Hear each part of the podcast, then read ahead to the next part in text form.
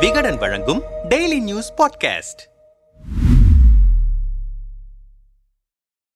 ரஷ்ய உறவில் நெருக்கம் காட்டுவது இந்தியாவுக்கு சாதகமா பாதகமா? ரஷ்யா உக்ரைன் நாடுகளுக்கிடையேயான போர் இருநூற்று முப்பது நாட்களுக்கு மேலாக நடைபெற்றுக் கொண்டிருக்கிறது. அதுவும் கடந்த சில வாரங்களாக போர் உச்சமடைந்திருக்கிறது. ரஷ்யா கிரீமியாவோடு இணைக்கும் பாலம் வெடிகுண்டு தாக்குதலால் தகர்க்கப்பட்ட பிறகு உக்ரைனின் மிக முக்கிய நகரங்களில் ஏவுகணை தாக்குதல்களை நடத்தியது ரஷ்யா. இந்த பாலம் தகர்க்கப்பட்டதற்கும் எங்களுக்கும் எந்த சம்பந்தமும் இல்லை என்று உக்ரைன் ராணுவம் தெரிவித்த போது வீரியம் குறையாமல் தாக்கி வருகிறது ரஷ்ய ராணுவம் இந்த போரில் உலக நாடுகள் பலவும் ரஷ்யாவுக்கு எதிராக நின்ற பொழுதும் இந்தியா ரஷ்யாவுக்கு எதிராக எந்த ஒரு கருத்தையும் முன்வைக்காதது ஏன் என்ற கேள்வி எழுந்திருக்கிறது.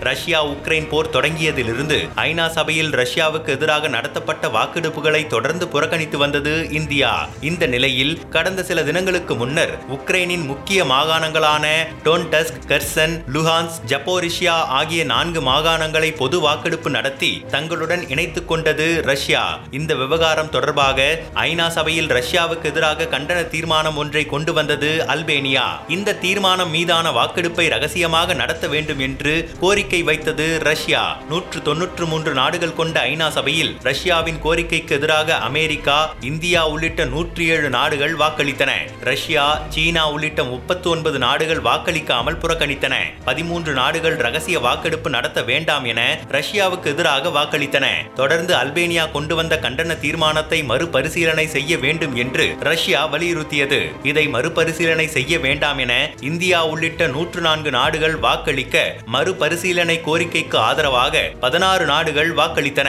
முப்பத்து நான்கு நாடுகள் வாக்கெடுப்பில் பங்கேற்காமல் புறக்கணித்தன. இந்தியா இந்த விவகாரத்தில் ரஷ்யாவுக்கு எதிராக வாக்களித்தாலும் போரில் ரஷ்யாவுக்கு எதிரான எந்த நிலைப்பாட்டையும் இதுவரை எடுக்கவில்லை. போரை ஒருபோதும் ஆதரிக்க மாட்டோம். பேச்சுவார்த்தை மூலம் மட்டுமே உரிய தீர்வை காண முடியும் என்பதே இந்தியாவின் கருத்தாக இருந்து வருகிறது. கடந்த மாதம் உஸ்பெகிஸ்தானில் நடந்த ஷாங்காய் ஒத்துழைப்பு மாநாட்டில் கலந்து கொண்ட பிரதமர் மோடி இது போருக்கான காலம் அல்ல. தொலைபேசி வாயிலாக நான் உங்களிடம் பலமுறை இதை சொல்லி இருக்கிறேன். ஜனநாயகம் ராஜதந்திரம் பேச்சுவார்த்தை ஆகியவை மட்டுமே உலகை ஒன்றாக வைத்திருக்கும் என்று ரஷ்ய அதிபர் புத்தினிடம் வலியுறுத்தினார். இந்த நிலையில் கஜகஸ்தானில் நடக்கவிருக்கும் ரஷ்யா மத்திய ஆசிய நாடுகளுக்கு இடையேயான மாநாட்டில் கலந்து கொள்ளவிருக்கிறார் புதின் இந்த மாநாட்டுக்கு செல்வதற்கு முன்பு செய்தியாளர் செய்தியாளர்களிடம் பேசிய புதின் உக்ரைன் விவகாரத்தை பேச்சுவார்த்தை மூலம் தீர்க்க வேண்டும் என சீனாவும் இந்தியாவும் தொடர்ந்து வலியுறுத்தி வருகின்றன. இந்தியா சீனா என இருவருமே எங்களது நெருங்கிய கூட்டாளிகள். அவர்களின் நிலைப்பாட்டை நாங்கள் மதிக்கிறோம் என்றார். போர் விவகாரத்தில் இந்தியா ரஷ்யா மீது கரிசனம் காட்டுவது ஏன் என்ற கேள்விக்கு சில கருத்துக்களை பதிலாக தருகிறார்கள் சர்வதேச அரசியலை உற்று நோக்குபவர்கள். ரஷ்யா சோவியத் யூனியன் நாடாக இருந்தபோதே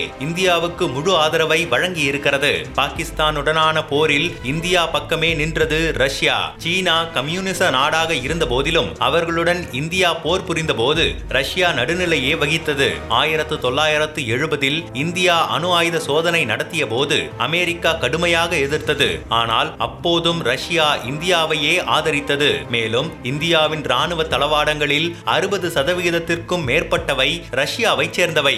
ரஷ்யாவின் தளவாட பாகங்கள் இல்லாமல் இந்தியாவின் கப்பல்கள் மிதக்காது. விமானங்கள் பறக்காது என்று இந்திய வெளியுறவுத்துறை செயலாளர் ஹர்ஷிவர்தன் தெரிவித்திருக்கிறார். இந்த அளவுக்கு அந்த அளவிற்கு இந்தியாவின் ராணுவ கட்டமைப்பில் ரஷ்யா பங்காற்றி இருக்கிறது எனவே இந்த போருக்கு எதிரான நிலைப்பாட்டை இந்தியா எடுக்க முடிந்தாலும் ரஷ்யாவுக்கு எதிரான நிலைப்பாட்டை எடுப்பது கடினம் என்கின்றனர். கடந்த இரண்டாயிரத்தி இருபத்தி ஒன்று டிசம்பரில் ரஷ்ய அதிபர் புதின் இந்தியாவுக்கு வந்து சென்ற பிறகு இரண்டு நாடுகளுக்கு இடையிலான உறவு மேலும் வலுவடைந்தது. கொரோனா காலகட்டத்தில் இரண்டு முறை மட்டுமே அவர் ரஷ்யாவை விட்டு வெளியே சென்றார். முதலில் அமெரிக்க அதிபர் பைடனை சந்தித்தவர் பின்னர் இந்திய பிரதமர் மோடியை மட்டுமே சந்தித்தார். அதுவும் சீனா செல்லும் திட்டத்தை கைவிட்டு இந்தியாவுக்கு வந்தார் புதின்.